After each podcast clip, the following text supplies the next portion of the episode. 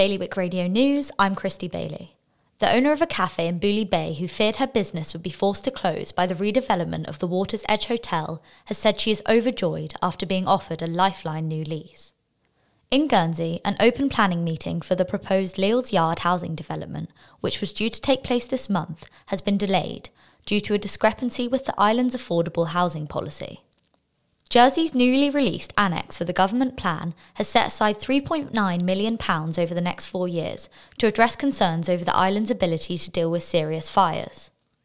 And a deputy wants the states of Guernsey to start a housing review, which could lead to ownership of local market houses being restricted to those qualified to live in them.